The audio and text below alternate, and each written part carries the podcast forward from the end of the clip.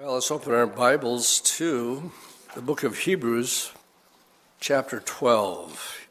A departure from Ezekiel. We'll be back in the saddle next week. Came here yesterday to prepare this message because while we were gone, there was a split in the Calvary Chapel movement. And I have to address it rather than avoid any rumors. You need to hear from me uh, because I know what happened and why it happened. So we are having a departure um, to have a family to family meeting this morning. For those of you who are new at Calvary, you're going to learn a little bit about our history. Some of you are very, very well aware because you're following this on the internet. Some of it's good, some of it's not.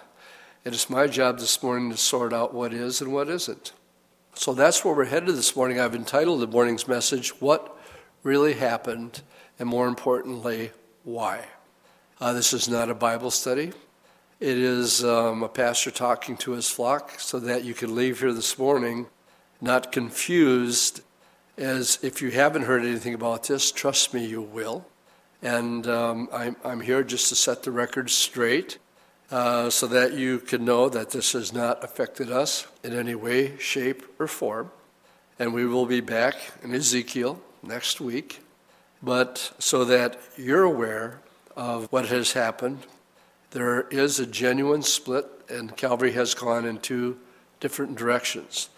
And once you know that it would happen when I'm gone in Israel, I was talking to Chris yesterday, Quintana he has already addressed it with his fellowship, as many Calvary chapels around the country have already done with their fellowships what we're about to do with ours this morning. I'm a week behind because it hit the day we left. Not that I didn't see it coming, not that I didn't know it was happening. I knew for three years that this day would come. I was hoping that certain people would listen to some of our concerns about certain individuals instead of uh, giving them the benefit of the doubt, their track record was clearly out there. Their direction that they wanted to go in was clearly not the one laid down by Pastor Chuck uh, and the Calvary Chapel distinctives.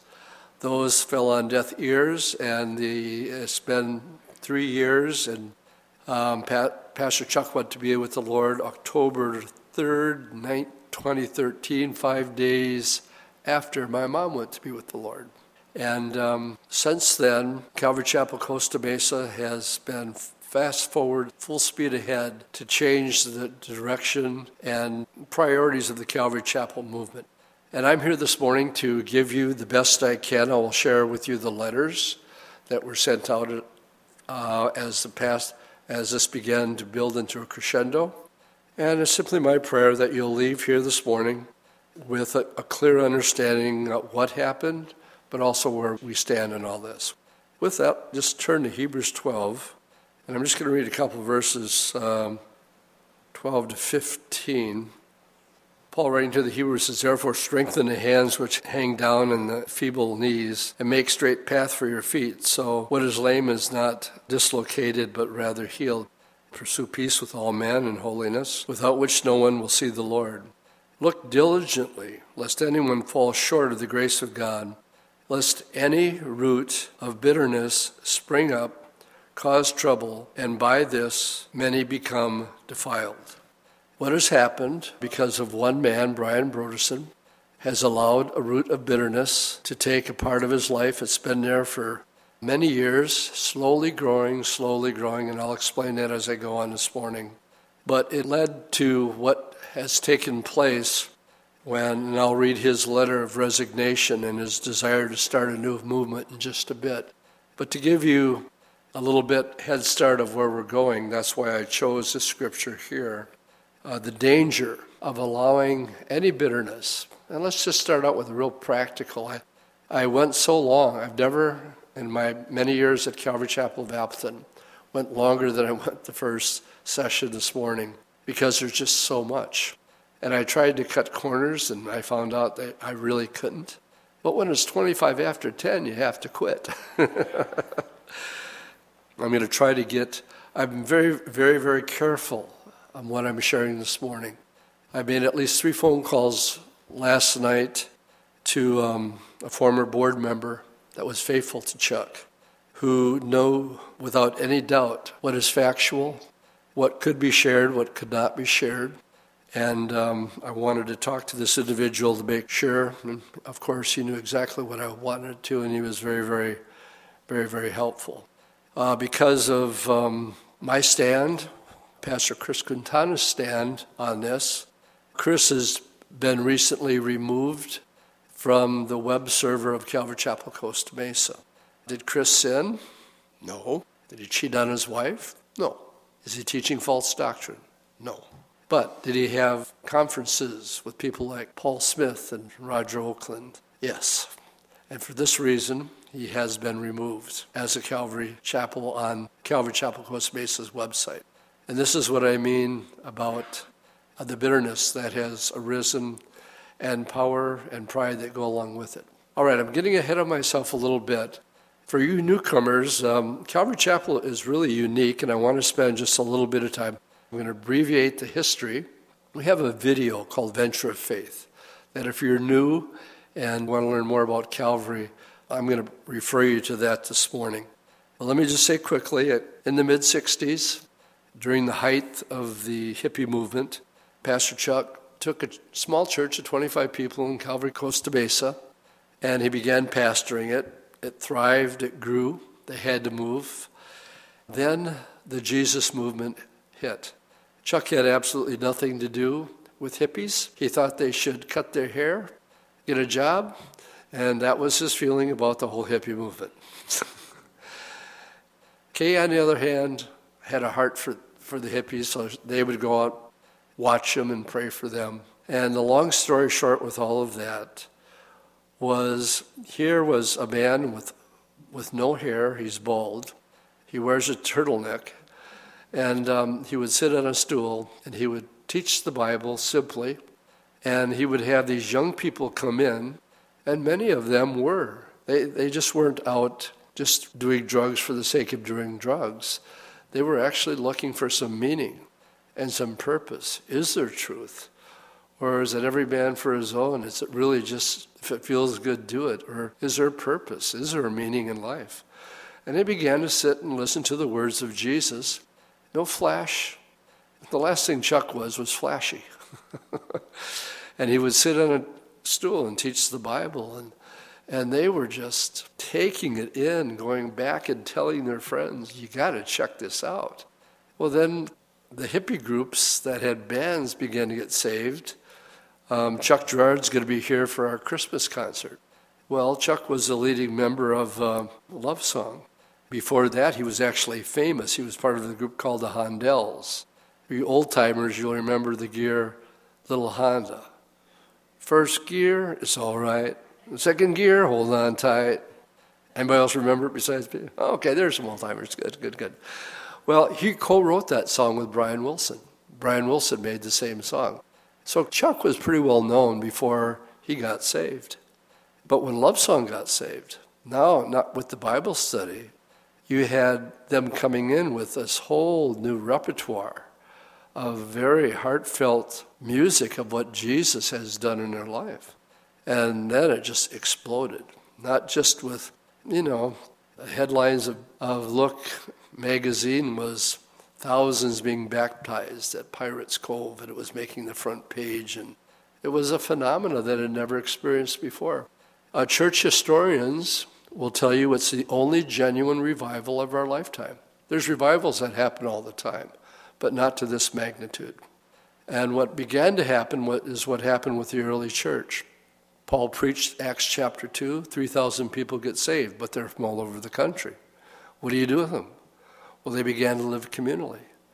Guys like Barnabas sold his house and property so that there'd be enough money for, for um, to take care of these people while they're getting rooted and grounded in Christ before sending them home. So what happened is we had three houses in Southern California: House of Psalms, House of Miracles. Can't remember the third one. But Pastor Chuck asked John Higgins to be involved in them, and uh, they outgrew them very, very quickly and some land was offered to John up in Oregon. And um, long story short, with that, that was the beginning of what we call Shiloh. Started in 1968. And it was a beautiful piece of land next to the Cascade Mountains outside of uh, Dexter, Oregon, outside of Eugene. And it was nothing. And then it had apartments, complexes, it had a Bible school, it had a dining hall. And it was actually just a gorgeous place to be for people to get rooted and grounded and, and go and be discipled. And from there, were sent out teams across the country that we had a Shiloh house in every state, including Alaska, Hawaii, and the Virgin Islands, that had Calvary Chapel houses. It was mixed, there were male and female. So if you have male and females, and they're in their 20s, there has to be rules. and so rules they were. Were they overbearing rules? No. But they, they were rules, and basically they were set up. Now, in those days, um, many people, and I was one of them, who would simply put the thumb out on the road. We'd go hitchhiking across the country. Does anybody know a good place to crash for the night? Well, the word was out. You find yourself a Shiloh house. You get a clean bed, a free meal, and all you have to do is listen to one of their Bible studies. And then you get on the road and go to the next Shiloh house, went to the next state, and you're set. You travel for years. Well, what happened was from 68 to 78, 100,000 people came to know Jesus Christ because of these Shiloh houses. Many of the pastors that are in Calvary Chapel ministry today, including myself, um, are a part of that system. Sometimes people ask me where I went to Bible school, and I did go to the school out in Dexter, but that's not where I learned the Bible. I learned the Bible because every night after we got done with work, after we had our meal, we had a Bible study. And this went on night after night, year after year. And if you do that night after night and year after year, guess what? You get to know your Bible. But also, people who are on the road to find out. Remember the old Cat Stevens song, On the Road to Find Out? There's a lot of people doing that. And all of a sudden, they run across a whole house of people that are of like mindedness. They really love each other and they sit in and they hear our songs and they hear the studies, many of them got saved. All right, I can't dwell too long on that, except that was the early days and that lasted till 78. In 1978, culture was changing, the times were changing. People weren't hitchhiking anymore. Matter of fact, they considered it unsafe. I always picked up hitchhikers, but I don't anymore. These days, you just don't know what you're getting yourself into. And so um, I'm going to be careful here because part of me is somewhere between uh, Istanbul and um, Appleton, Wisconsin. so you bear with me this morning. Okay, the change. We were getting older. Communal living wasn't mode. We were getting older. People were getting married, so on and so forth. So we adjusted, but if there wasn't a Calvary, I, I, I gave Chuck a call and I said, Chuck, even though we were already a part of Calvary, um, we didn't know what to do. And I said, I really feel called to, to uh, continue to do what we've always just done. And he said, Well, do I, you know, I think Calvary Chapel of Appleton sounds pretty good to me. What do you think? And I said, uh, That sounds good, Chuck. Now, my point I'm making is in those days, if you wanted to become a Calvary, it was as easy of doing one or two things. Doing what I did because I had been in Shiloh, which was sent out by Chuck, by John. And um, it was that easy for me. And he said, We're having a conference and pastor's conference, come on out. So my first Calvary Chapel pastor's conference was 1979. And um, the only other way you could be a Calvary uh, would be to sit under Chuck for three years and go through the Bible with him. And if you would do that and you were called to ministry, well, he would determine whether he saw that calling on your life. And if he did, he would send you out. Well, that's the way it was done in the very, very early days. And these days we can't do that because we're second, third, and fourth generation. There's other people that want to associate with Calvary Chapel and affiliate, but we got to make sure that they are in agreement with what we call the Calvary Chapel distinctives. And uh, we have, I'm not to, I went too long, this, I got to watch my time. I'm just going to tell you that we have a book in the library and if it's not there ask Biker Betsy to order you the Calvary Chapel distinctives. It basically is a balance of who we are in our doctrine and um, what we hold to. And if you're in agreement with this and are like minded, then fine, you're welcome. And uh, it was my job for when I was uh, the regional overseer of about four states here, and uh, somebody wanted to affiliate, well, I was the go to guy. I would come in, I would talk to, to them, get to know them a little bit, and find out if he really was like minded. And if he was, that I'd give him the affiliation form, and eventually he was adopted, and we did it, did it that way for years. So things went along really good. That's 1979. In 1981, we had our first split. Uh, we have not had a split in Calvary Chapel since 1981, except when I was gone in Israel, and I'm making my way up to that, but I do want to lay some foundation. In 1981, there was a guy named John Wimber. Um, he was kind of well known in Hollywood. He used to write for the Righteous Brothers, so he was pretty well known. And um, he had a Calvary Chapel in Yorba Linda. But um, there were miracles. We expected miracles in the early Jesus movement days. We would pray and we really expected the Lord to answer. Uh, and this is too good of a story not to tell. When we were in Shiloh, we would have oatmeal for breakfast, peanut butter and jelly sandwiches for lunch. I have not eaten a peanut butter and jelly sandwich since I left Shiloh, and then whatever for supper. And um, so the girls were serving oatmeal for breakfast. There was no milk. What do we do? Well, we pray. We ask God to send milk. So the girls got together. They prayed, Lord, we need milk. Amen. Knock at the door. It's a milkman. He says, You know, my milk truck just broke down right in front of your house. And he says, The freezers, the cooling system's out. It's all going to go to waste. Could you guys use some milk? Now, that's a true story. But it's just one of many that happen on a daily basis. We simply expected it. So God, again, working supernaturally, naturally, that's that uh, what was happening. Well, because that was happening, a guy like John Wimber began to put the emphasis on the signs and the wonders that God was doing, and He was doing them. But he made that the priority instead of the teaching of the Word. Now, this became a contention between Chuck and John Wimber. John Wimber, to me, is the ultimate Absalom. Now, when I say that, do you understand what I'm saying? Absalom was David's son who wanted the throne. And he would sweet talk people when David was busy and go, Hey, you know, if I was king, you'd have my ear. I'd be listening to you and you'd be taken care of. But you know, my dad, he's so busy, he doesn't have time for you guys. So by doing this, he won the hearts of the people. And uh, Wimber was doing the same thing.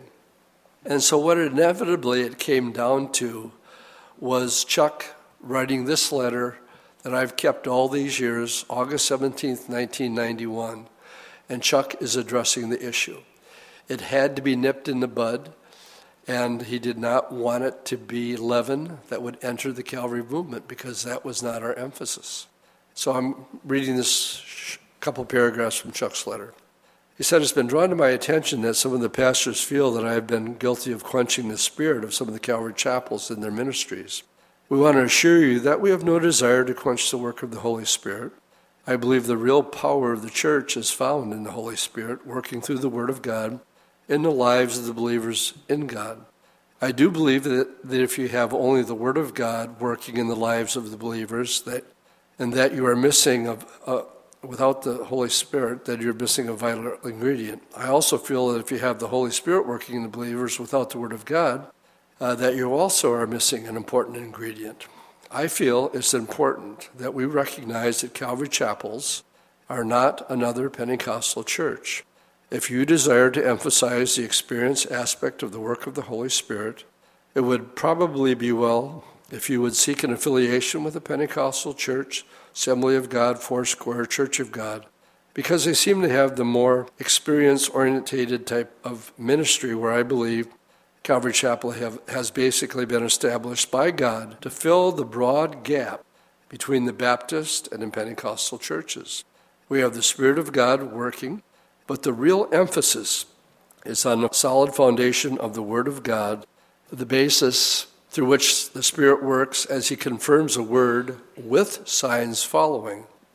But when you reverse the order where the experience and the signs become the primary thrust, then you are moving away towards the Pentecostal position, and you should seriously consider dropping the, your affiliation or relationship with Calvary Chapel especially dropping the use of the name of Calvary Chapel. We pray for each of you that God will guide you in your ministries and will continue His blessing upon your churches and upon our own walk and relationship with Him. We would so look forward to the opportunity of being with you and be able to, to go to Israel. With us, the first part of December, I believe that God has some marvelous blessings, rich blessings in store for each of us. Yours and Him, Pastor Chuck. This was the first split. 1981. It was over doctrinal issues. And then the next year at the conference, Chuck gave us this warning for guys that were in the middle wondering what to do. He says, Guys, if you've been around as long as I have, you've seen it all. He says, There's nothing new under the sun, especially in the Pentecostal movement. He says, What goes around will eventually come around again. And now I'm seeing it happen. He says, If you take Wimber's, and by the way, John Wimber was the, the beginning of the vineyard movement. And it lasted, but it hasn't lasted till this day. There are still some out there, but they're very, very sparse.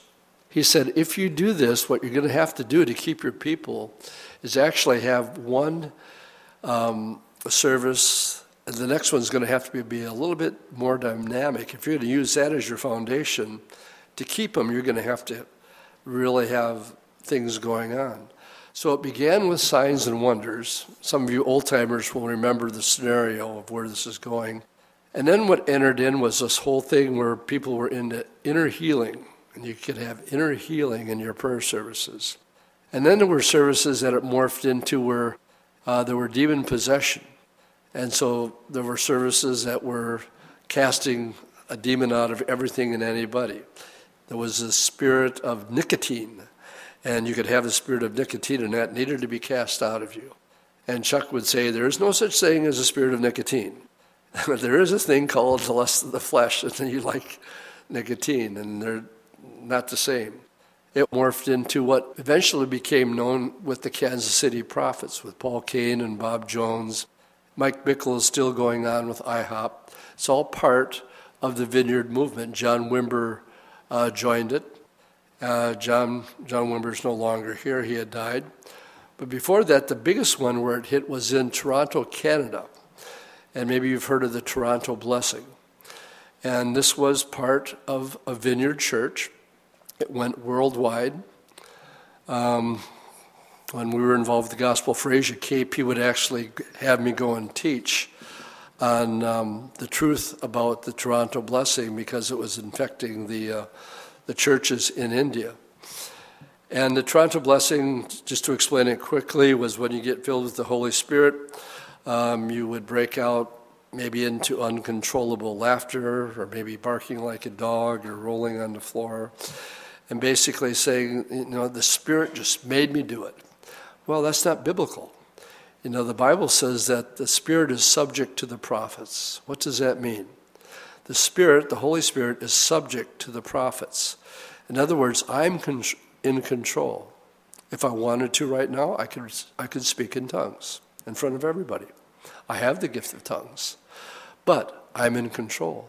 The Holy Spirit isn't forcing me to break out and speaking in tongues right now. And what they were saying that was not biblical is that, well, I just didn't have any control. It just happened. I just couldn't control myself. The Spirit made me do it. It's like Flip Wilson saying, The devil made me do it. well, it's not biblical, but it went worldwide. The latest one that uh, was current, even within the last 10 years, was the Brownsville Revival. This was also part of the Kansas City Prophets. And basically, this was done, I think it was in Pensacola, Florida. And it affected a very good a church that was very, very well established for 25 years. They brought in a new pastor, took his staff down to Brownsville. They caught the fire, and they came back to Appleton and pretty much destroyed the foundation in a very, very short period of time. I met the guy and I said I'd give him a year, and he was gone within a year and pretty much destroyed the church because of the Brownville revival. All that to say this um, Chuck said that's not who we are. Our emphasis on, on teaching the Word, and that was our first split in 1991. Now I need to fast forward to 1981. Those who went the vineyard way went the vineyard way. The rest of us, the term that we like to use is just stay the course, that which was laid down. And for many years, it was just such a joy, such a blessing. I so look forward to going to California. Our conference center in Murrieta Hot Springs is absolutely gorgeous. A good friend of mine named Carl Benz would get up with Chuck, and it's known for its hot springs. And when Chuck bought it, it was just trashed. I mean, it was just trashed. But he completely restored it and literally made it into this beautiful oasis with flowing ponds and streams and just a beautiful piece of property. And uh, things were just, you know, too good to be true the fellowship, the love, and the koinonia that was there. But then back in 2012, something happened where this would have been a couple years before Chuck died. Three men had taken it upon themselves that they felt that Rick Warren and Mark Driscoll needed to be involved with the Calvary Chapel movement, even though, especially Driscoll was Reform, Calvinistic in his philosophy, and in no way, shape, or form are we. Now, for those of you who I spoke a little bit over your head and you don't understand it, let me put it really, really simple. Calvinism, especially in the five point version, means that God has predestinated you. You've all been predestined.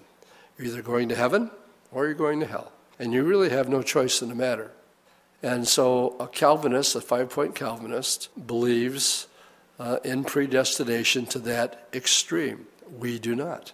We believe that the Bible teaches whosoever will implying free will. Let him come to me. For God so loved the world that whosoever. It's a choice. The gospel is presented. What are you going to do with it? The first time the gospel was presented, 3,000 believed, 3,000 didn't. So choices are made. Dave Hunt's book, Counteracting Calvinism, the title of his book is simply called, What Love Is This? If I have no choice in the matter, then I'm a robot. I'm going to go to heaven because I'm predestined to do so. They forget this little word when they quote predestination. We have been predestinated according to the foreknowledge of God. Well, what does that mean? It means there isn't anything that God doesn't know. And God knows before I know that I'm going to exercise my free will according to His foreknowledge. Of course, God knows everything.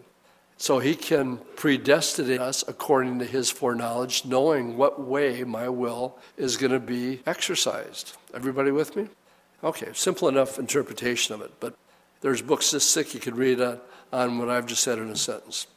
Anyway, um, something weird began to happen in 2012 at our conferences. Brian Brodersen, Bob Coy, and Greg Laurie would have panel discussions. And in the panel discussion, inevitably, who would come into the the conversation was Rick Warren and Mark Driscoll, almost without exception. And we really, you know, I was the guy that um, gave Pastor Chuck the book Deceived on Purpose, which is about Rick Warren. And um, it's a play on words on a purpose driven life and a purpose driven church. I told Chuck, this, this book's going to cause division. No ifs, ands, and buts about it, and I won't put it out unless you give me a green light. And he says, Dwight, the book's spot on, go for it. And so I did. And uh, I didn't know it at the time, but I became marked by certain people because I was one of those that was not in agreement with Brian Brodersen and Bob Coy and Greg Laurie. Um, there were those that, being persuaded that we need to build bridges with these other organizations, uh, the rationale was to be more fruitful, to broaden our horizons so more people could come into the kingdom. Chuck saw it quite differently he saw it as a very, very dangerous leaven of Reformed theology entering into the Calvary Chapel movement, and he didn't want any part of it. So this continued for two years in a row 2012. Then in 2013, we had our conference, and it was the last one that Chuck would be at. I, I knew it would be. And uh, it was at that time Chuck began to put together a team of men, realizing that he had cancer, had a stroke. And so he assigned people that I believe that he trusted would carry on the Calvary Chapel distinctives. And there was about 19 of, of them. Uh, they were to have no authority over any Calvary Chapel or, or over any regional leader because Chuck was adamant that every Calvary Chapel is independent, has its own board, that the pastor is accountable to the board, and I'm accountable to the Lord. And um, that's the way it, it is set up. And they're there only in an advisory type situation. My job as a regional leader was to help those who wanted to affiliate. And if there was a problem with a church and they asked for help from us, then we would give our advice, but that's all. And um, so, what happened on October 3rd, 2013, is Chuck went home to be with the Lord. Like I said earlier, five days after my mom went to be with the Lord. And it all began where all this root of bitterness came in. It all manifested itself actually at Pastor Chuck's funeral. Um, his own brother Paul wasn't allowed to be there. When we were asked why and who was behind this putting this on, we could not get a straight answer from anybody from the council. Uh, when pressed, uh, we finally found out that Brian was in complete control of who came, who spoke, and who he decided that he wanted on stage instead of family members was Rick Warren.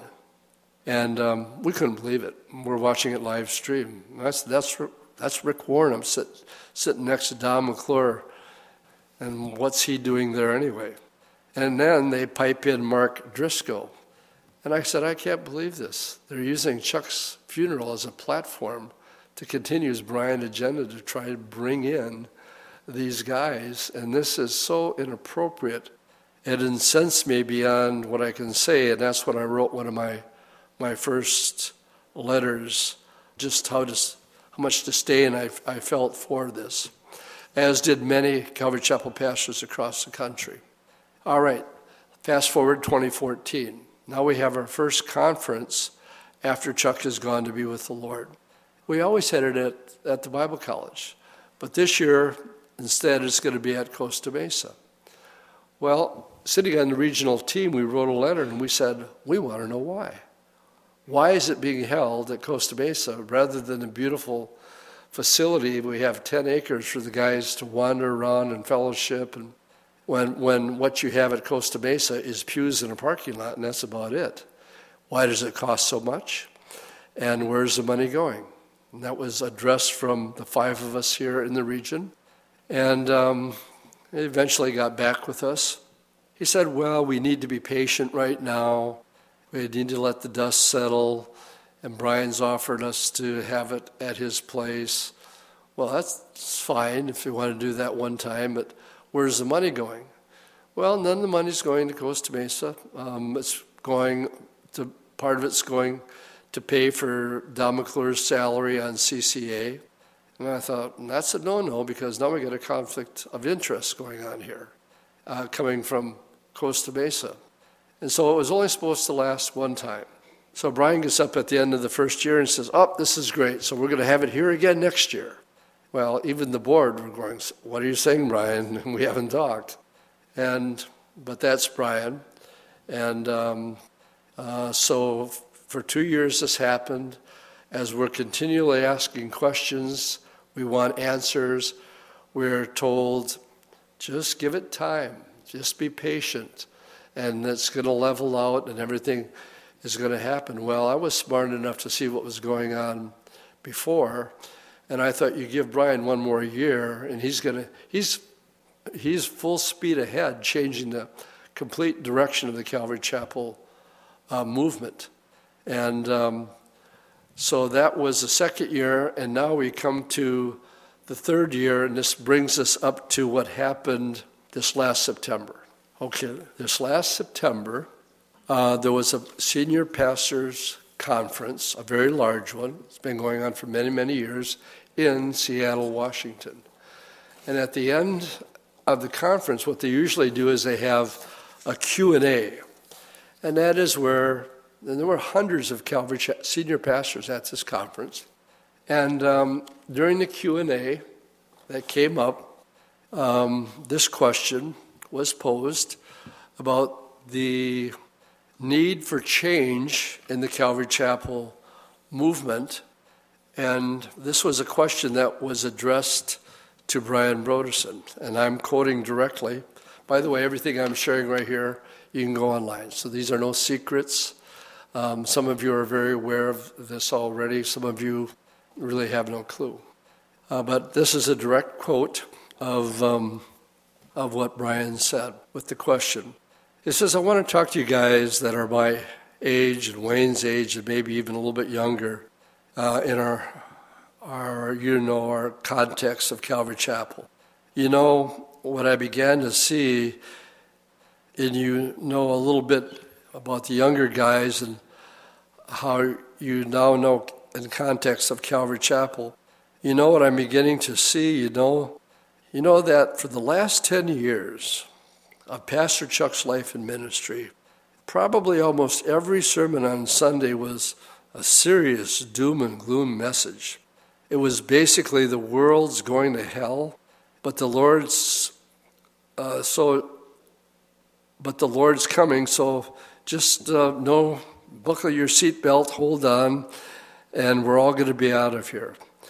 And so once a month, Brian is saying I would get up and preach. So Chuck preached for three, and then once a month I would get up and literally get up and try to counter what was happening for the three other weeks because I could just see the look at the congregation. And you know, month by month by month, the heads got whiter and whiter and whiter, and we were just using, losing the younger generations to where we came to this end. I mean, it was hard to finish to find a dark haired person in the congregation. And what had happened is, you know, Chuck was so convinced about the rapture in his time and he was so frustrated with the direction of the world that he just couldn't see any other direction. Uh, there, there we got to be out of here, but the younger generation sat there. They were like, well, what, what does that mean for us? And I had a number of kids that would, would say to me, Thank you for your message today because it gave me hope. And there's actually something that we could do for God. Because what they were getting every week uh, if you can't do anything for God because the world's going to hell and the rapture's coming, and we did it all for God already, meaning the Jesus movement, so don't worry about it. Um, just hold on, and we're all going to get out of here. And this drove the kids out of the church, seriously. And look, I believe in the rapture, I believe in the second coming. But I think all of us should have learned by now that none of us knows when that's going to happen. And if you get up every week, we're constantly banging the drum of, you know, Ezekiel 38 and all that stuff, that you indirectly are sending a message to the younger people that there's nothing left for you to do. It's all been done, so just hold on tight. The rapture's coming, and you know, my experience is that they don't want to hear that. They want to hear what we can do something for God just like you guys did. Our generation can do something. There's a world to reach. There are people to touch. There are missions to be accomplished. There are churches to be planted. So I'm um, really, you know, kind of challenging you guys. If you're beating the prophecy drum, just tone it down because you don't know. So, like Rick Warren, who despises Bible prophecy, he's asking us to tone down, talking about prophetic things, the other issues that Brian addressed here is we need to get away from teaching the whole counsel of God. He said that the whole counsel of God can be accomplished simply by teaching the New Testament. Now, where he's getting this stuff, I have no idea. I think he's pulling it out of thin air and making it up as he goes. The other question was related to that of women in the pulpit. And uh, when that question was addressed, he says, I believe women should be preaching from the pulpit. In talking to a, a board member, he believes that Cheryl was ordained last year. And uh, Sarah Yardley over in Europe, along with Cheryl, are openly speaking to mixed audiences. And um, what happened just this week with a very, very popular Calvary Chapel pastor who has a daily program on K Wave, I think his name is John Randall. He gave a message that was a biblical message on women in the pulpit. And when he was done with his program, he got a phone call and he was informed that he he would no longer have a program on K Wave. And um, this is the power that Brian now is wielding. If you don't agree with his teaching, this is what happens. And so he was removed. So this is really what we knew, what I felt was eventually going to happen, but it forced the hand now of the regional guys um, or the council guys to actually make a statement. So this that was September. This letter is dated October 2nd. And I learned from the first service I can't read the whole thing.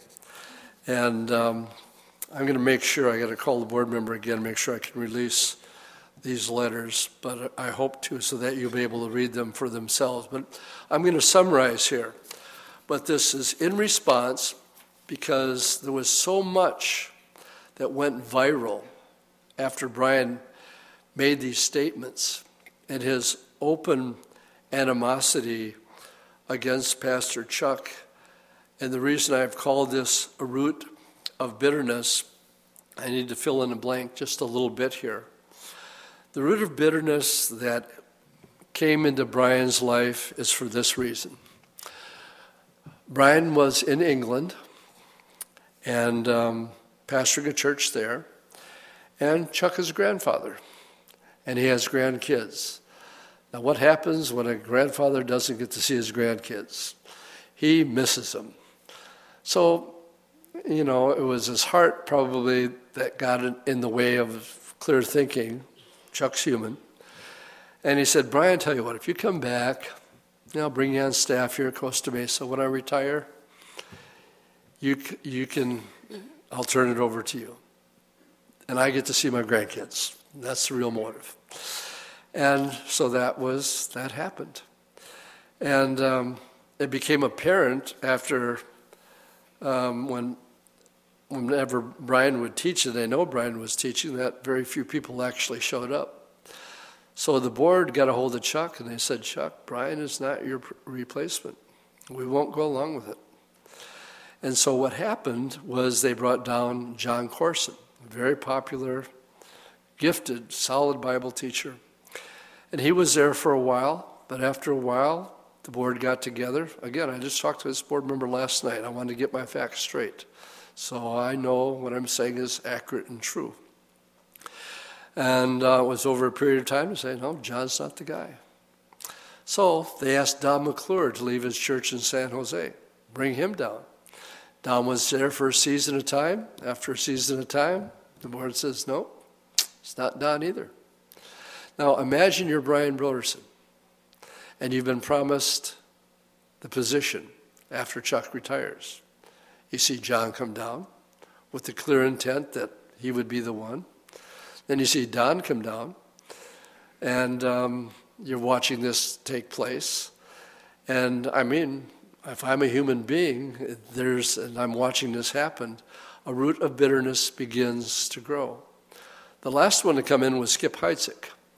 And Skip was down there for a season, and the board decided, no, it's not Skip either. So Skip ends up needing to go back to Albuquerque.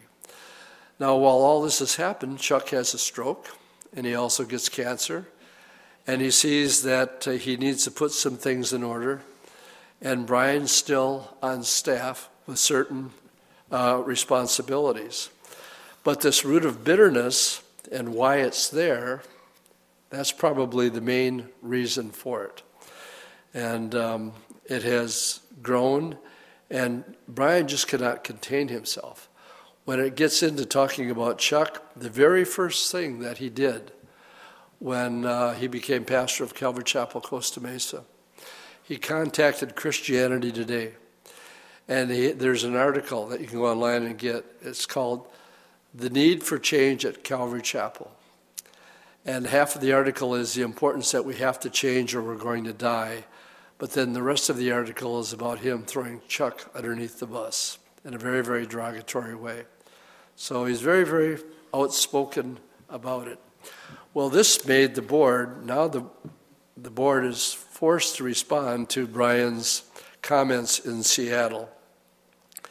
And basically, um, the, the summation of this letter, it starts out recently a group of Calvary Chapel council members gathered in the Pocono Mountains in Pennsylvania for a few days, and basically they were there to reaffirm that they were not associated with Acts 29, which was Mark Driscoll's group, the Gospel Coalition, uh, which is Alistair Begg's group, the Vineyard and Hillsong, uh, groups that are clearly way out in left field. And they wanted to reassure us that um, they are not part of that, that they're going to stay the course. And um, if, if you, like Chuck's letter, if you feel that that's where you need to go, then so be it. Uh, go that direction. And then he said, We'll speak about these other issues November of 2017. When I read that, I said, Are you kidding? You're going to let that much time go by while Brian's full speed ahead with, with his with uh, the changes that he's planning uh, to make. So it pretty much ends with see you next year. And then it's signed by 14, and I'll name the names Jeff Johnson, Jeff, uh, Joe Focht, Jeff Johnson, Lloyd Pulley, David Guzik, Sandy Adams, Bill Stonebraker, David Rosales, Don McClure, Mike MacIntosh, Ries, uh, Damian Kyle, Malcolm Wild, Wayne Taylor, and Jack Hibbs. Wayne Taylor's name has just been dropped. He was the one who put on this conference in Seattle. There's 19 men on the board, only 14 of them signed the letter. We have a letter in process that's been sent out with uh, three questions, and the most important one was why is there only 14, and why didn't the other five or six guys sign the letter? Is it meaning they didn't sign it because they're in agreement with Brian? And please clarify and let us know. And so um, there is a handful of us that uh, are in the process of doing that. Now, in response to that letter, the war begins to intensify. Of, and I'm leading up to why there's a split. Brian responds basically this way there's two websites. There's calvarychapel.com, that's in Costa Mesa, and there's Calvary Chapel Association. They're two different entities. Everybody with me? with that? All right. Now, Brian here is sending out an email encouraging people to, if they want to be on uh, calvarychapel.com and recognized as a Calvary Chapel, that they need to send all their information um, to calvarychapel.com. Uh, um, he, he said you have recently received an email instruction about updating your church information and new affiliation with Calvary Chapel Association. Uh, there have been some confusion over this instruction because it did not address updates to the church locator at calvarychapel.com. And here's where the, stru- the, the battle begins. Brian wants Calvary's to go with him, and uh, CCA wants the others not to have any part of the direction that Brian is going in. So that's letter number three, dated the day we left for Israel, November 2nd. So this is hitting the fan as we're le- leaving the country. Um, letter number four is from Brian Brodersen, and now the gloves are off. And basically, now that he realizes that um, it's time to pull the trigger, he pulls it and he begins by saying, Can two people walk together without agreeing on a direction? The answer is no. And then he says, Over the past three years, they've made this attempt to make it work. Uh, for some in the group, there has always been a question of whether or not this is even possible. All of us grew up under Chuck, and yet we're completely independent. And um, um, he goes on to explain that Doctrinally, we're in agreement. Brian, there's no way, shape, or form we're in agreement with, with um, your philosophy of ministry and the direction you're, you're going in. But the clincher of this one is this is where he makes a split. He said, It's for this reason I've decided to resign my position as a member of the Calvary Chapel Council. I do not believe that this is the best way forward for all of us. And he, go on, he goes on to explain that even though he's resigning, he is going to continue to have um, Calvary Chapel Costa Mesa conferences, just like they had had for the last two years. And um, he now calls it the calvarychapel.com global network. And so he's his own entity. And um, the tug of war and the line has been drawn, which has forced, of course, now the council to respond to that. And this is the last letter uh, that I'll address. And um, in it, let's see where he refer to uh, Brian. Before we, he went to be with Jesus, Pastor Chuck made it clear he wanted Calvary Chapel Movement to be led by a collaboration of men working together. The CCA Council was formed by our pastor to carry out that vision. Last week, Brian Brodersen resigned from the council. We are grieved by his decision and its ramification for our movement. I can't begin to tell you the ramifications. When I was in Israel, I ran into a friend who was one of our guides. And I tapped him on his shoulder. He goes, Dwight. and he says, Let's find a corner. Now, he's a messianic believer, and uh, we're good friends. And when we sat down, he says, Dwight, I read your letter because he's been following this. He's, Amy, he's read your letter. And he's very, very well informed of what's out on, on the internet today. And he says, Can you fill in the gaps? I said, I told my friend I'm in Israel, um, and I'm trying to keep up the best we can. Um, here we are in Israel with everything that's taking place back home. But then he told me this. He said, I got a phone call from Jeff Johnson. And I said, Really? Now, Jeff is one of the leaders in the CCA movement. And I said, Well, what did he have to say? And he said, I asked him, What are you guys going to do? And this is what Jeff said We don't know. That's probably one of the honest answers that are going on right now. They really don't know what to do. And um, the, the chances of me running into him, the chances for me to have this conversation with him, and the, the probability factors that I would have even the little bit of information what they're thinking right now, clearly to me was the Lord and um, I have a little, little bit about doubt about that. So when it says here, and the ramifications that follow, I got a phone call from a friend of mine who is now currently the overseer for the state of Indiana. He said he was heading into a meeting to address the split that just took place, and he says, Dwight, before I go into this meeting, I want, I really want your opinion, and I want your advice on what's going on. He says, You've been involved with this and talking about this, warning about this for years. Now it's happened. And before I go into this, I at least want your two cents worth. And I said, I'll give you a whole nickel.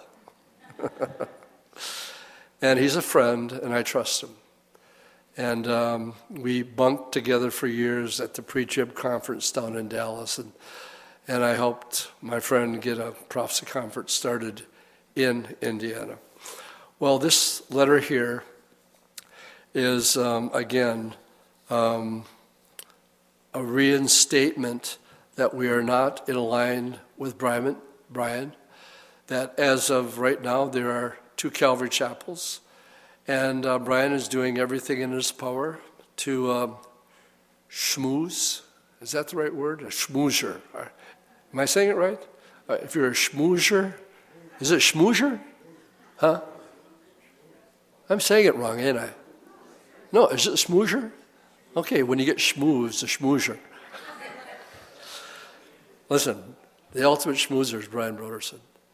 And he can schmooze like nobody's business. And he's in the process of doing, doing that right now. Is it uh, a gift from the Lord? No, it's a gift of the flesh. Is there a root of bitterness that has entered in? Absolutely. Is it rising up and defiling many and causing confusion? Yes.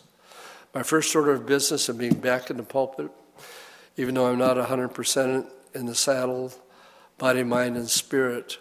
The Lord has put this on my heart so that at least you would know. When you hear it, you, if you haven't heard it yet, you will, and it's only going to escalate.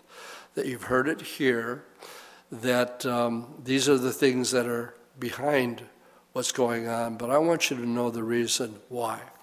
If you turn with me to Acts chapter 20, um, again, I, I really went way too long the first service, and there's no way that I'm even scratching the surface on what's out there. As long as Amy's sitting out there, um, oh, Amy, help me. The um, Berean Search? Berean Research? Okay, Amy's uh, website is Berean Research, and it'll be very, very helpful. You might want to write that down. Um, and if you're in Acts chapter 20, uh, let me draw your attention to verse 25. And in verse 29, it says, For I know this, that after my departure, and I'm, I'm thinking this is so, so pertinent and so relevant because of the timing of this and what Paul saw and his concern. Many of us saw from day one after Pastor Chuck died where Brian was going. He says, For I know that after my departure, savage wolves would come in among you, not sparing the flock.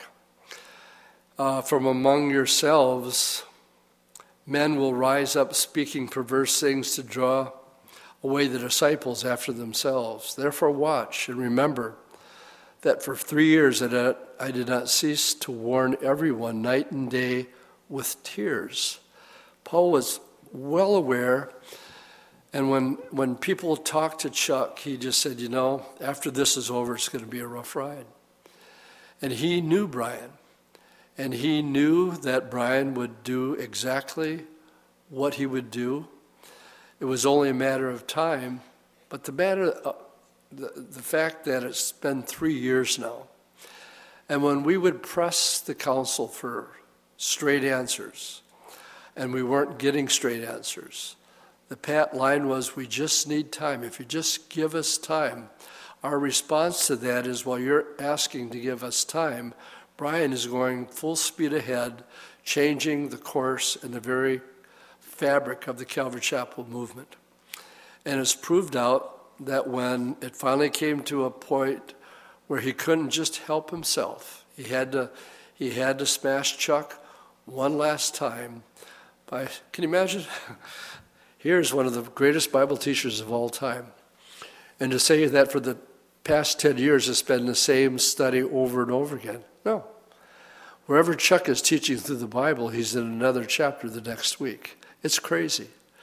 And so for him to say that is like pulling it out of thin air and making it up as he goes. It would be like saying, well, all you guys do at Calvary Chapel is to teach Bible prophecy. No, I'm, I challenge you just go online. All of our studies are archived. And we're in this chapter this week, and we're in the next chapter the next week. And the amazing thing is that so much of the Bible is about prophecy, you have to deal with Bible prophecy. It's just that, it's just that simple. But to take it in and want to build bridges with uh, Driscoll and Rick Warren and the likes, to have women now teaching in the pulpit, and if you dare on K Wave, which Calvary Chapel of uh, Costa Mesa owns, and um, somebody teaches that women shouldn't be in the pulpit, what does Brian do? He removes them, just takes them off. Uh, this, my friends, ought not to be. And yet, these, this is the reality of it. And um, I, wa- I wanted you to hear it from me and so, well, what does all that have to do with Calvary Chapel of Appleton? Uh, no, nothing really. because next Sunday we're back in Ezekiel.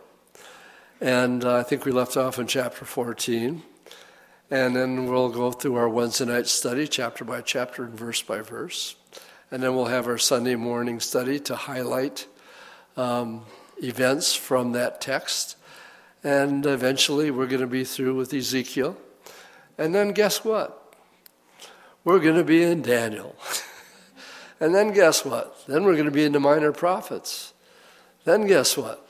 Then we're going to go through the New Testament. Then guess what? We're going to go back to the book of Genesis and do it all over again. Because that's the model that's been laid down. And my Bible says if, if you do that and you teach the Word of God simply, that the Holy Spirit is more than able to minister it to your heart. And um, the book of Ezekiel uh, is just as pertinent and meaningful as the book of Romans in the New Testament. And um, to, to say, have Brian Brodersen say, all you have to do is teach through the New Testament, and you're teaching the whole counsel of God. Brian, you're pulling that out of thin air. That is, that is not true. But he says, well, if, you ha- if you're going to reach the millennials, that's how you have to do it. Well, that's ludicrous. Chuck had nothing to do with the cultural relevance of his day. Chuck was Chuck. He wore a turtleneck, he was bald. but what he would simply do was love on these hippies and teach them the Word of God. And the Lord took care of the rest. Now there's 1,600 of us. And there has, because of a root of bitterness, grown up, caused division. And the division is caused by one person is responsible for this, and it's Brian Brodersen. And there's those that are on his payroll. He's sitting on hundreds and hundreds of millions of dollars of assets worldwide. And um, I got to watch my tongue here because I'm upset with um, what has happened. And um, I know, and I know Chuck knew and saw this coming ahead of time. But for our family here, I'm way past our time. Actually, the Packer game isn't until 7:30, right? right? I mean, I could really get carried away here. Oh, you can be glad I'm not feeling well. no. In closing, you know, I, th- this is um, un- unfortunate, but it's something um, that that the Calvary chapels that I know that are concerned about confusion in the flock it's my job to disperse the confusion, give you the facts the best that I know them. I want you to know that I talked to the highest of people in Chuck's board over the last several days, knowing what I was going to do. And um, I was asked to back down from a couple things because I can't have 100% factual documentation. So I didn't go there. I could have, but everything that I've given you right now, I have documentation for. And so that you have. And um, so it's my prayer, family here at Calvary Appleton, that if you have questions and you want to talk to me, give me a couple days to get back on my feet. I'd be more than happy to do so. And again, uh, there's resources that are out there that are solid. Amy's website is very, very solid. And um, she posts and comments on these things as as they unfold. So it's been my prayer this morning that if you're unaware of these things, now you're aware. And um, a split has happened. It affects us in absolutely no way, shape, or form. Um, I'm glad I live in Appleton, Wisconsin, in the Midwest, instead of Southern California where there are many, many Calvary chapels that are trying to figure out what to do right now. It's more complicated for them. Did I tell you that Brian let Chris Katana go? Did I mention that in the service? Yeah, okay, I didn't know if I not. Uh, yeah, he did a bad thing. He had Paul Smith speak at a conference. And that's grounds enough for removal, as far as Brian is concerned. And you guys know Chris, because he speaks here often. And so, in uh, closing, my, my, my prayer is that this has taken care of any confusion that might be out there. If you hear a rumor that there's been a split in Calvary Chapel, it's true. And uh, there's guys right now that are getting together as we speak, and they really don't know. So I, I would ask you to give these guys some prayer that they don't compromise. That the reason that Chuck picked these men is because he trusted them to stay the course And that was his plea the last couple of years. And he was especially adamant about Reformed theology. Uh, to me, none of this is personal. And when people challenge me on that, I says, guys, this is to me about one issue. It's doctrinal. My Bible talks about Paul warning against false doctrine entering in, especially in the last days. Brian has chosen to go the seeker sensitive model, and he has chosen to compromise with things that are absolutely black and white, especially when it comes to issues of uh, women being ordained or speaking from the pulpit. These aren't gray areas at all. They're about as black and white as you can get. I don't think I've asked for an amen all morning. Have I? Did I? Not one? Amen? Amen. amen. Let's stand and we'll close in a word of prayer. Lord, this has been so different this morning, but it's just sort of stuff that we know we have to take care of. And I pray that it's clear that we can go this week and enjoy our Thanksgiving dinner, knowing that we're just going to come here next week and continue our study and teaching your word chapter by chapter and verse by verse, not compromising with uh, the Calvary Chapel distinctives. And Lord, you've told us to love on one another and follow the Acts 2 model. This is not a Calvary Chapel model. This is Acts chapter 2, where the early church held to the apostles' doctrine, breaking of bread, prayer, and fellowship. That's doable for us, Lord. And then you promised if we do those four things, that you would add to your church daily those who are being saved.